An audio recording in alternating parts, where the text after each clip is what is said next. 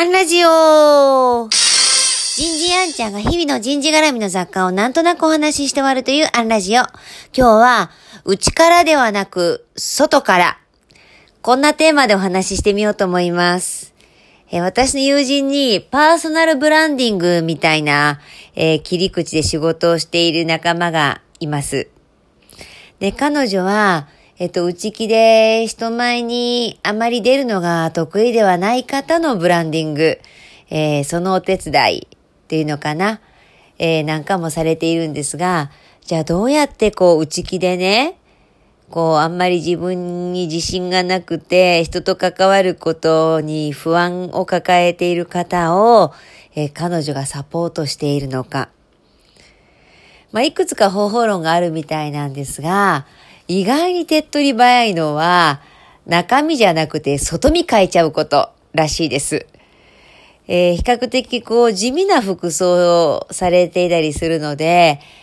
まあ、ちょっと派手めというのかな。あの、通常であればその方が選ばれないような、えー、ビビッドなお洋服を選んで、えっ、ー、と、着せてみる。もちろん、あの、コーディネーターの方もちゃんと、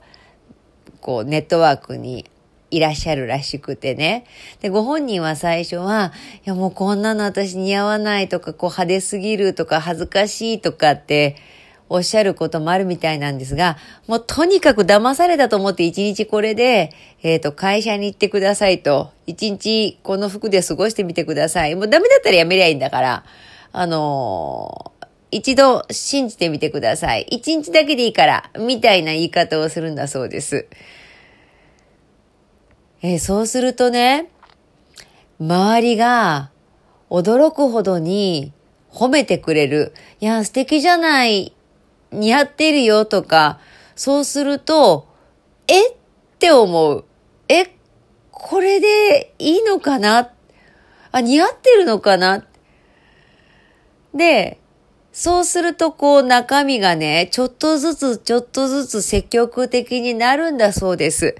なんかこう中身変えるよりはこうガンと外、形を変えてみて、そこから中身を変えていくみたいな方法を取るんだと。面白いなぁと思って聞いていました。もちろん人間は外見じゃない中身だと思うんですが、案外中身と外見って